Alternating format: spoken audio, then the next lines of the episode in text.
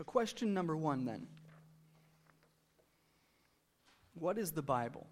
And before we get going, I need to lay some groundwork, some, some presuppositions for you, for you guys here this morning. Because every human being has biases. There's no such thing as free of, free of bias. We're all sinners. we we've all lived different lives, experiencing different experiences, leading to different perceptions, and this creates bias. Not all of them good. But however, you know, some biases are good. And as Christians, we have biases as well, very, very specific ones uh, that need flushing out. For as followers of Jesus, we should all come to the Bible with three fundamental presuppositions. Number one, God exists. Number two, that God has revealed himself to us. And number three, that we can know him. I bring up these presuppositions because this sermon is not about apologetics. This means I'm not going to defend a certain worldview by way of reason and philosophy here, uh, uh, like I would with a group of unbelievers. I'm preaching to the church, and so there's a common set of beliefs we should all adhere to as Christians, and I'm taking for granted the common beliefs that God is, has revealed himself, and that we can know him. So, with that, what is the Bible? What are these 66 books all packaged neatly together that we have? And for that matter, why do we call them scripture or holy writings or special writings? Why are these writings so special? What sets them apart? The answer, I'm going to give it to you up front. The Bible is the means that God has used to specially reveal himself to us. And we believe this because of the Bible's own testimony about itself. The best way to find out what the Bible is is to pay attention to what the Bible says concerning itself. You need to let the Bible define the Bible. And the following is a sampling of what the Bible teaches us about itself. First up, God is the author of the Scriptures. Luke says in Acts 13, and we bring you the good news uh, that what God promised to the fathers. Wait, wait, who promised? What God promised? This he fulfilled to us, their children, by raising Jesus, as also it is written in the second psalm You are my son, today I have begotten you. And as for the fact that he raised him from the dead, no more to return to corruption, he has spoken in this way I will give you the holy and sure blessings of David. Therefore, he, the he being God, says also in another psalm, You will not let your Holy One see corruption. But the question is who physically wrote these psalms? Probably David, right? Yet who does Luke in Acts say has written them? God. It's what God has promised. It's what God has said in another psalm. God is the author of the Bible. We also learn that the Holy Spirit is the author through human beings. Acts 1 6 Brothers, the scriptures had to be fulfilled, which the Holy Spirit spoke beforehand by the mouth of David. Acts 4 24 and 25. And when they heard it, they lifted their voices together to God and said, Sovereign Lord, who made the heaven and the earth and the sea and everything in them, who through the mouth of our father David, your servant, said by the Holy Spirit, the Holy Spirit spoke by the mouth of David. Peter builds on this when he says in 2 Peter chapter 1, no prophecy of scripture comes from someone's own interpretation. For no prophecy was ever produced by the will of man. But men spoke from God as they were carried along by the Holy Spirit. We have the Bible ascribed to God and to the Holy Spirit through the mouths of men. The Bible finds its origin not in man's will, but in God's. This is what we call inspiration. The Holy Spirit inspires men, human beings, to write the scriptures. But what exactly is inspiration anyway? I mean, did the authors know they were writing scripture? Is this puppetry that we have going on? Well, let's look at how Paul answers this question. 1 Corinthians 14:37 says, "If anyone thinks that he is a prophet or spiritual, he should acknowledge that the things I am writing to you are a command of the Lord." In other words, Paul says this is directly from God Almighty, and Paul knows it's from God. And anyone that belongs to God, he says, will recognize it as being from God. Paul knows he's writing scripture, he knows it's different.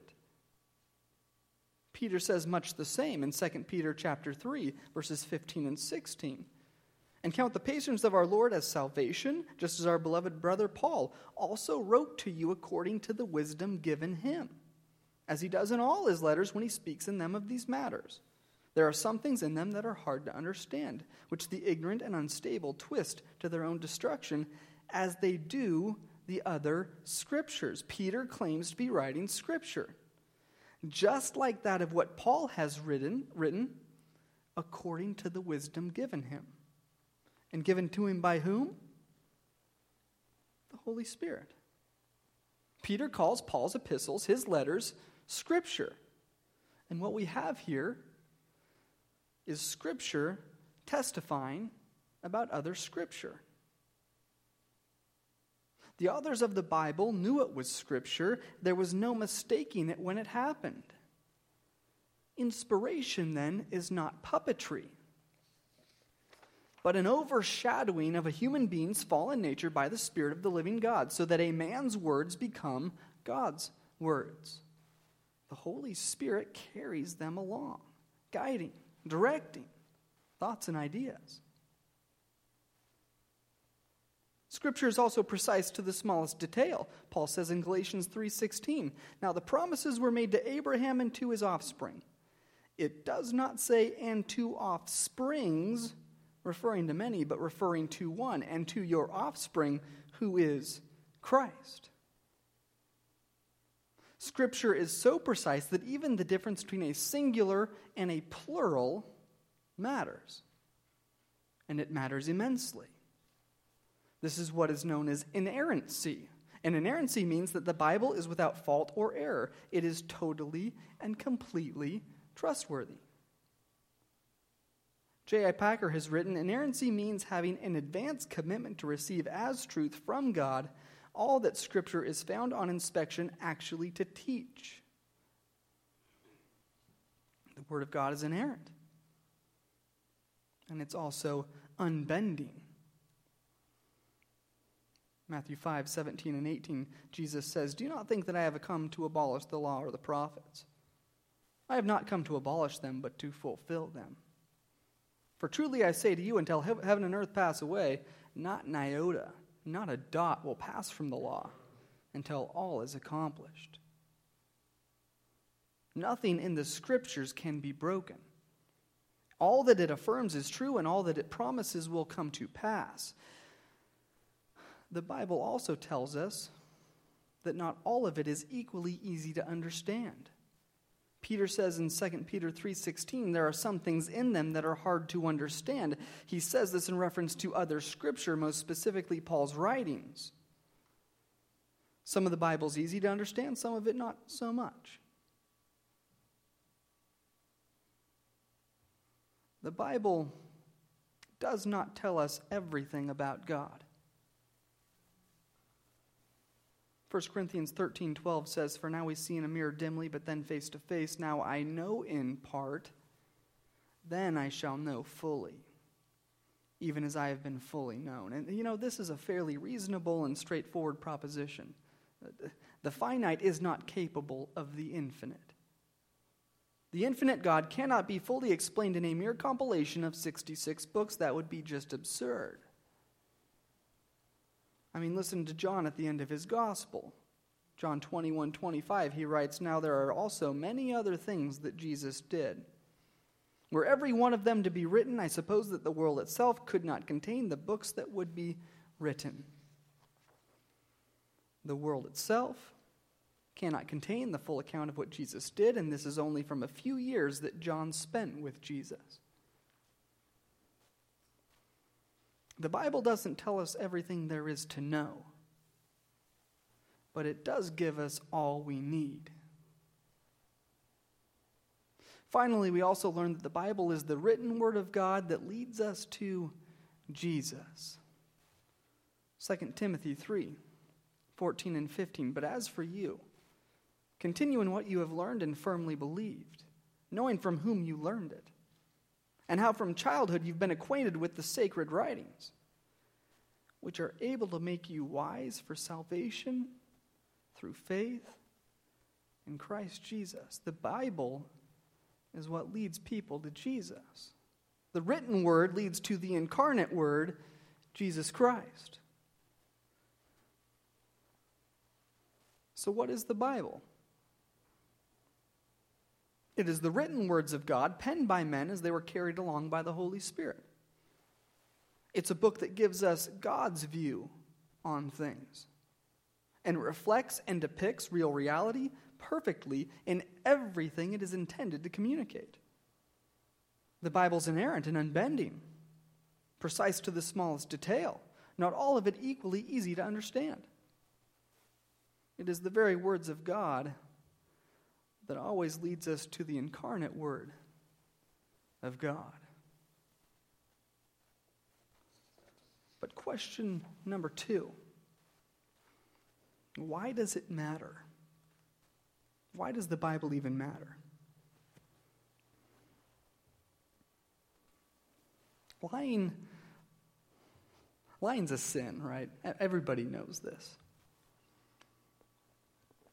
You must tell the truth, the whole truth, and nothing but the truth. but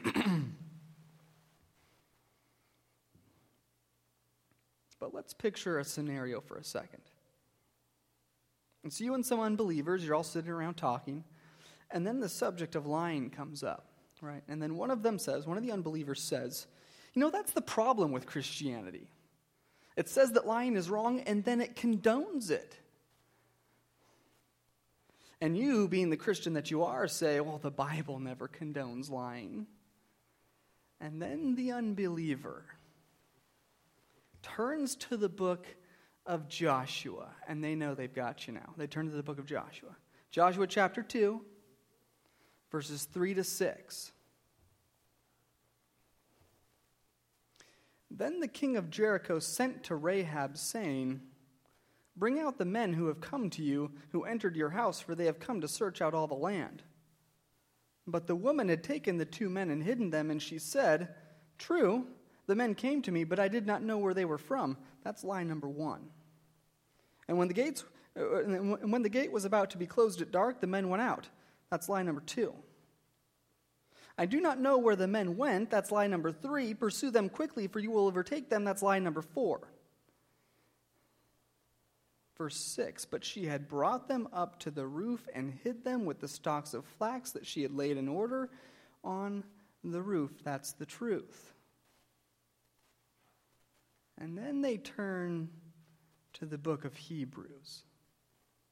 Hebrews chapter 11, verses 30 and 31.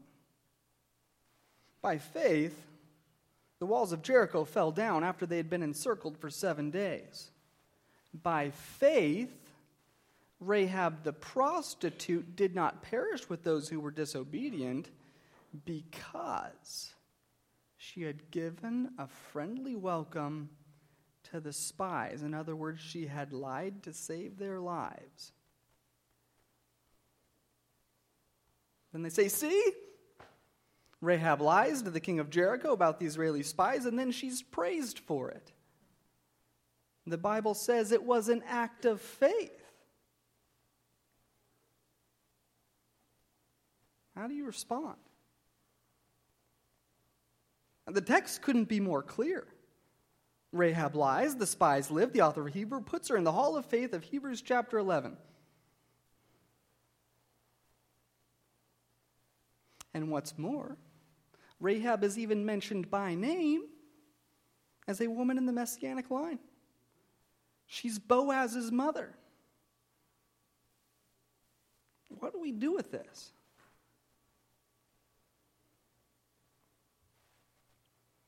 Biblical illiteracy. What you don't know can and will hurt you. And not only will it hurt you, but it will greatly inhibit your relationship with Jesus. Jesus, listen to Jesus now. John 15, verses 1 to 10. A little bit longer section, bear with me. John 15, verse 1. Jesus says, I am the true vine, and my Father is the vine dresser. Every branch in me that does not bear fruit, he takes away, and every branch that does bear fruit, he prunes, that it may bear more fruit. So, fruit bearing is good, right? Already you are clean because of the word that I have spoken to you. Abide in me, and I in you. As the branch cannot bear, cannot bear fruit by itself unless it abides in the vine, neither can you unless you abide in me. So we abide, or so we bear fruit by abiding in Jesus. That's what he's saying. Verse 5 I am the vine, you are the branches. Whoever abides in me and I in him, he it is that bears much fruit. For apart from me, you can do nothing. So we can only bear fruit by abiding in Jesus. If anyone does not abide in me, he is thrown away like a branch uh, and withers, and the branches are gathered and thrown into the fire and burned. So, not abiding is not good. If you abide in me, and my words abide in you, ask whatever you wish, and it will be done for you. By this, my Father is glorified that you bear much fruit, and so prove to be my disciples.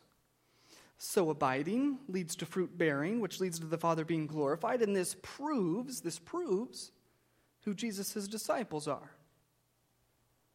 As the Father has loved me, so I have loved you. Abide in my love. Okay, Jesus. We're supposed to abide. But what does that actually mean? What does abiding mean? Verse 10 If you keep my commandments, you will abide in my love, just as I have kept my Father's commandments and abide in his love. We abide by keeping his commandments. This leads to fruit bearing, which leads to the Father being glorified, and this proves we are Jesus' disciples. Obedience to Jesus proves we belong to Jesus. And where do we find out what Jesus commands? Netflix, right? Binge, binge watching. Football games. Here's one for my wife online shopping. No, no, this is ridiculous. The Bible, right? The Bible. How do you keep Jesus' commandments if you do not even know what it is he commands?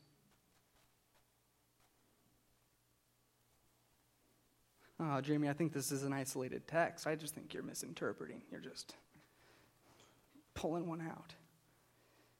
Is this an isolated text? Not even close, right? Not by a long shot. John 14, 15 says, If you love me, you will keep my commandments. That's clear as crystal. We show our love for Jesus by our obedience to him. John 14, 21, Whoever has my commandments and keeps them, he it is who loves me. John 14, 23, Jesus answered him, If anyone loves me, he will keep my word. 1 John 2, 3, And by this we know that we have come to know him, the him being Jesus, if we keep his commandments. Okay, so, so Apostle John, how can I know if I'm saved?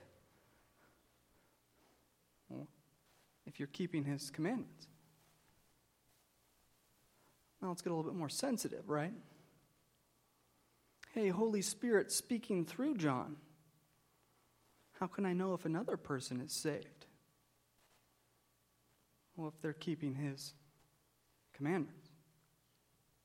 I mean, is this rocket science here? Is this difficult?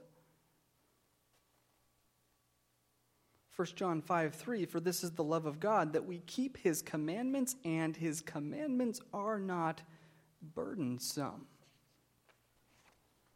Not only will you obey, but you will want to obey. Your inner desires, your inner inclinations will be to obey. Does this describe you? Probably not in every respect. Ralph Venning once wrote Some men are kept back from sin for lack of opportunity. If they had it, oh, they, they would sin. They do not lack the heart, but the occasion, not the inclination, but the opportunity. If tempted to sin, they would sin. Others, though, they avoid sins that would bring disgrace, but they can easily embrace pleasant, fashionable, and profitable sins. But godly men dare not sin. On this point, they all concur. Godliness does not pick and choose what sins to commit.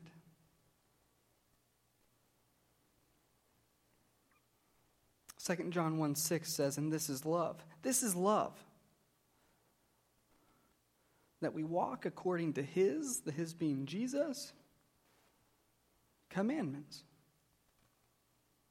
Who here would have defined love that way? Well, this is how God defines love here walking according to God's commandments. Now, let me clarify. We are not saved because we obey. This is not work salvation.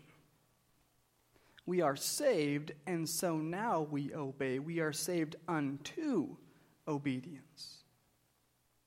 Our response to salvation, the right response, the correct response, the only response to the substitutionary death of Jesus Christ on the cross in your place, is a joyful, God glorifying obedience. We obey because we are saved.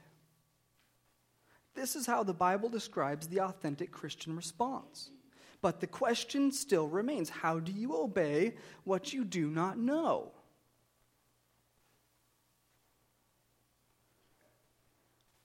What you don't know about the Bible can and will hurt you.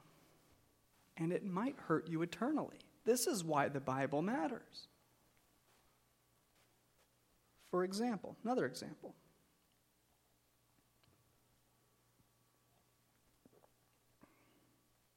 People are obsessed with the will of God, right? Have you, have you heard these people? Oh, I'm just trying to find out His will. It's so confusing trying to discern God's will.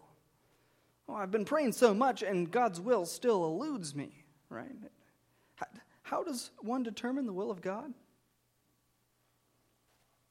Let me rephrase this. How does a Christian determine the will of God? I don't want any Urim and Thummim responses this morning for those of you who know what that is. I got one, one chuckle up here. And since this is a sermon on the Bible, everyone should see where I'm going with this, right? The Bible tells us what God wants for us. Paul in Colossians says, Let the word of Christ dwell in you richly, teaching and admonishing one another in all wisdom. We are to let the word of Christ dwell in us richly. This means that all that we do is done according to the Word of Christ dwelling on, in us richly.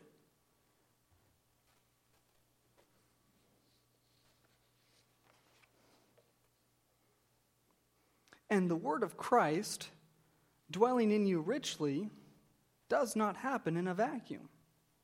There is content behind this biblical content, spirit empowered content. Listen to Paul's charge to Timothy in 2 Timothy chapter 3. He says, But as for you, continue in what you have learned. In other words, you've learned something and have firmly believed, knowing from whom you've learned it, and how from childhood you've been acquainted with the sacred writings. Wait, wait, what is he acquainted with? Which are able to make you wise for salvation through faith in Christ Jesus. All scripture is breathed out by God and profitable for teaching, for reproof, for correction, and for training in righteousness. That, here's the purpose statement. Here's the purpose statement that the man of God may be complete, equipped for every good work. So, what equips us? The Bible. What makes us complete? The Bible. Do you find yourself ill equipped, perhaps? So, when you come up against a tough life decision, you should be asking, What does the Bible say? Implication being, you need to know what the Bible says. We must diligently study and seek God in His Word. I mean, this is just what the Christian does. The Word of God is what equips you to live life, the Word of God is His revealed will for us. But I, I think that this is what happens. We, we don't go to the Word. And we don't go to the Bible because deep down, we really don't want to know what God commands on the subject. Or, or we're just too lazy, and honestly, I don't know which one is worse not wanting to know or just being too lazy to find out. It's much easier to pray really hard on it and then come to the conclusion that God agrees with whatever it is I really want to do. And then go do whatever it is I really wanted to do. I mean, have you heard Christians talk like this? Oh, I, I just prayed really hard and then I felt God telling me. Even though what they claim God has told them goes directly against what God actually tells us in the Bible. They really don't care what God says. They just want to do whatever it is they want to do, regardless of what God says. Oh, oh, oh, oh, but they also want God on their side, so they say, The Holy Spirit told me, because frankly, who can argue with that? The Bible is what tells us what the will of God is for our lives. So, why does the Bible matter? Well, it's what completes us, it's what equips us. It is God's revealed will for our lives, and it's the means by which we abide in Jesus. It contains the commandments by which we can glorify God and show God we love Him. This is why the Bible matters.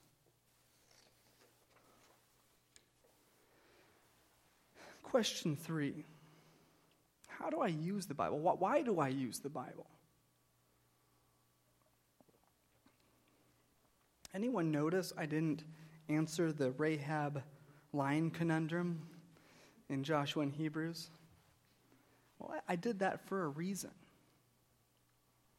There's a great passage in the book of Acts where Paul and Silas are sent to Berea and they're preaching and teaching. And the Bereans do something very, very specific that they are praised for. L- listen to it. Acts 17. The brothers immediately sent Paul and Silas away by night to Berea, and when they arrived, they went into the Jewish synagogue. Now, these Jews were more noble than those in Thessalonica. They received the word with all eagerness, examining the scriptures daily to see if these things were so. Many of them, therefore, believed. What kind of attitude did they bring to the hearing of the Word of God? All eagerness. They were eager, eager to come to church to hear from God. And they searched the scriptures daily to see if what Paul and Silas taught was actually true. The result? Many believed. As Christians, our goal is to be in, in full submission to the, the Word of God, right? This is basic. This is our authority. This is what dictates or should dictate all that is done here at church.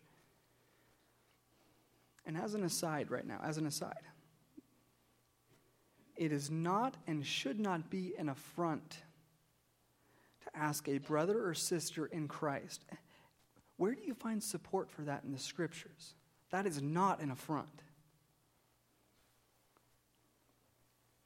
The Bereans are praised not because they took everything Paul and Silas said at face value, and this is Paul we're talking about, Pharisee of Pharisees. They are praised because they didn't blindly accept everything Paul said. They went home and then they searched the scriptures daily themselves to see if what he said was true. The lesson? Don't take the preacher's word for it. Search these truths out for yourself in the Bible. But if you do this, if you go home and search out the truths yourself, be prepared to submit yourself to the truth that you find. And so I have left unanswered this tantalizing little Rahab line text. I'm not going to answer it this morning. I want you all to be like the Bereans and go home and search out the truth of the scriptures yourself. How else do we use the Bible, though? Why else do we use it? Paul says in Ephesians chapter 4, verses, uh, verses 11 to 14.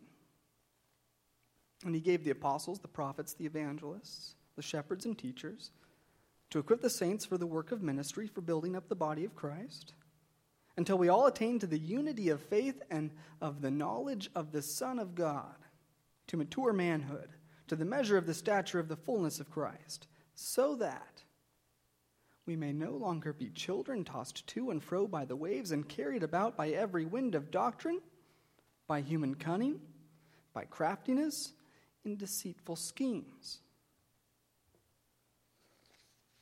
Jesus gives us apostles, prophets, shepherds, and teachers to build up his body until they attain to the unity of faith and knowledge. Where does the knowledge come from? The Bible. So that, and here's his, the purpose statement you are not tossed to and fro by false doctrine, human cunning, craftiness, and deceitful schemes. Knowing the truth found in the Bible protects you from what is false.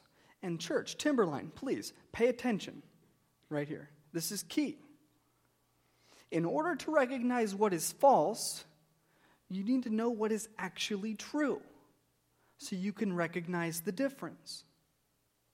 If you don't know what is actually true, then you can't recognize that which is false. And the Bible is what tells us what is actually really real. The Word of God is our source for truth. I mean, so how can you hope to recognize false doctrine if you don't know what true doctrine is?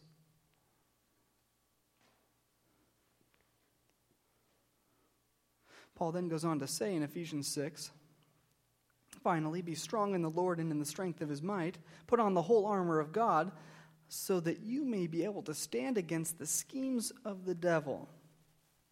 For we do not wrestle against flesh and blood, but against the rulers, against the authorities, against the cosmic powers over this present darkness, against the spiritual forces of evil in the heavenly places. The true enemy is not COVID 19.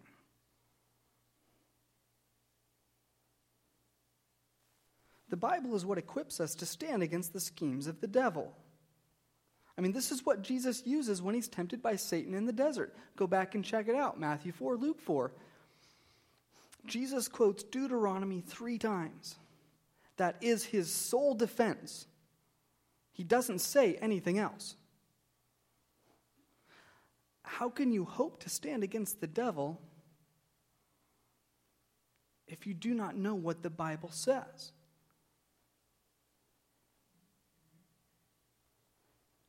Now, for a little twist, Paul in Colossians. Colossians chapter 2, verses 1 to 8. Paul says, For I want you to know how great a struggle I have for you and for those at Laodicea, and for all who have not seen me face to face, that their hearts may be encouraged, being knit together in love, to reach all the riches of full assurance of understanding and the knowledge of God's mystery which is Christ, in whom are hidden all the treasures of wisdom and knowledge. Wait, wait, so, so where is wisdom and knowledge now? Jesus? I say this in order that no one may delude you with plausible arguments. Wait, so, so the same things that Paul has said of the Bible, he now says of Jesus? Verse 5 so, for though I am absent in the body, yet I am with you in the spirit, rejoicing to see your good order and the firmness of your faith in Christ. Therefore, as you received Christ Jesus the Lord, so walk in him, rooted and built up in him, and established in the faith, just as you were taught, abounding in thanksgiving. See to it that no one takes you captive by philosophy and empty deceit, according to human tradition, according to the elemental spirits of the world. And then he says, and not according to Christ. But wait, Paul, what about the Bible? We have two truth claims here. The Bible is where truth is, and in Jesus is hidden all wisdom and knowledge. And both the Bible and Jesus serve the same function of protecting us from that which is false. So, Jeremy, I'm confused. Which one is it? Is there a contradiction here? Do I study the Bible or do I get to know Jesus better in order to learn the truth? Well, the answer is yes and yes. Because what's the Bible about again? Listen to Jesus in Luke 24. And he said to them, O foolish ones and slow of heart to believe all that the prophets have spoken. Was it not necessary that the Christ should suffer these things and enter into his glory? And then Jesus says, And beginning with Moses and all the prophets, he interpreted them in all of the scriptures the things concerning himself. The Bible is about Jesus. And it leads us into deeper relationship with Jesus, meaning your, rela- your relationship with Jesus is composed of content but not just any content. It's life changing content, life transforming content, spirit illuminated content. And this content is found in the Bible. The study of the scriptures and relationship with Jesus are synonymous for the Christian because the Bible is where Jesus is. The Bible is the primary place where we learn about Jesus and our relationship with him deepens. Oh, I've heard Christians say, I'm a follower of Jesus and yeah, I love Jesus. Yet they spend no time studying the Bible, which is precisely where you get to know Jesus and learn more about him. This is akin to me saying to my wife, Oh, I love you, but I don't want to talk to you to get to know you. It doesn't make any sense, right? I love you, but I don't want to know anything about you. People say they love Jesus, but then they don't take the time to get to know him. And so you have to wonder do they really love Jesus? Or are they just saying it because it sounds good? I love you, Jesus. Okay, okay, now get to know me more by studying my word. Oh, no, I couldn't do that. That takes way too much time. Our actions speak much louder than our words, do they not? You who just got done with the book of James? James 2:18 You have faith and I have works show me your faith apart from your works and I will show you my faith by my works. Words without actions are empty.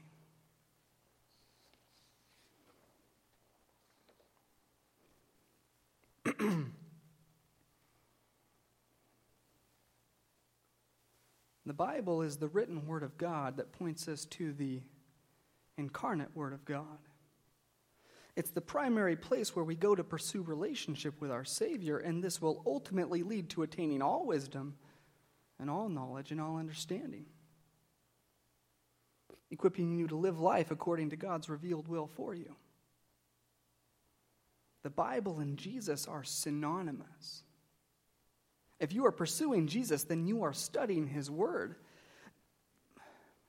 The, the measure of your faith the measure of your infatuation with Jesus Christ is found and shown in your infatuation with the study of the Holy Scriptures. Because that's where Jesus is. Your Savior is found in the Bible.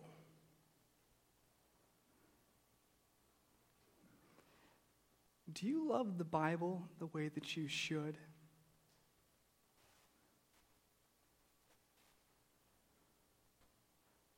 The B I B L E. Yes, that's the book for me. I stand alone upon the Word of God. The B I B L E. Amen, church? Amen. Would you pray?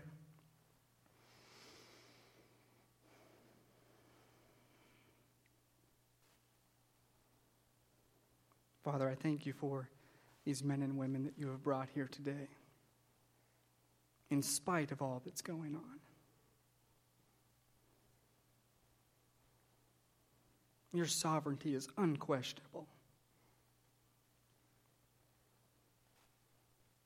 And Father, I thank you for your word that you have given to us, this thing that we call the Bible.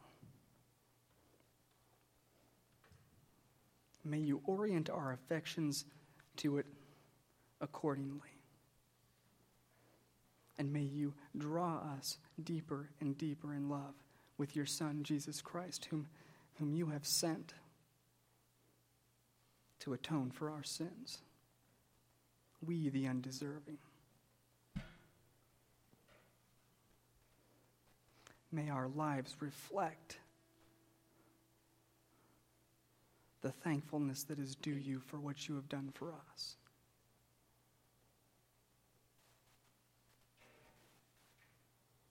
And may we do so. May we live at all times with the aim of glorifying your Son, Jesus Christ. Amen.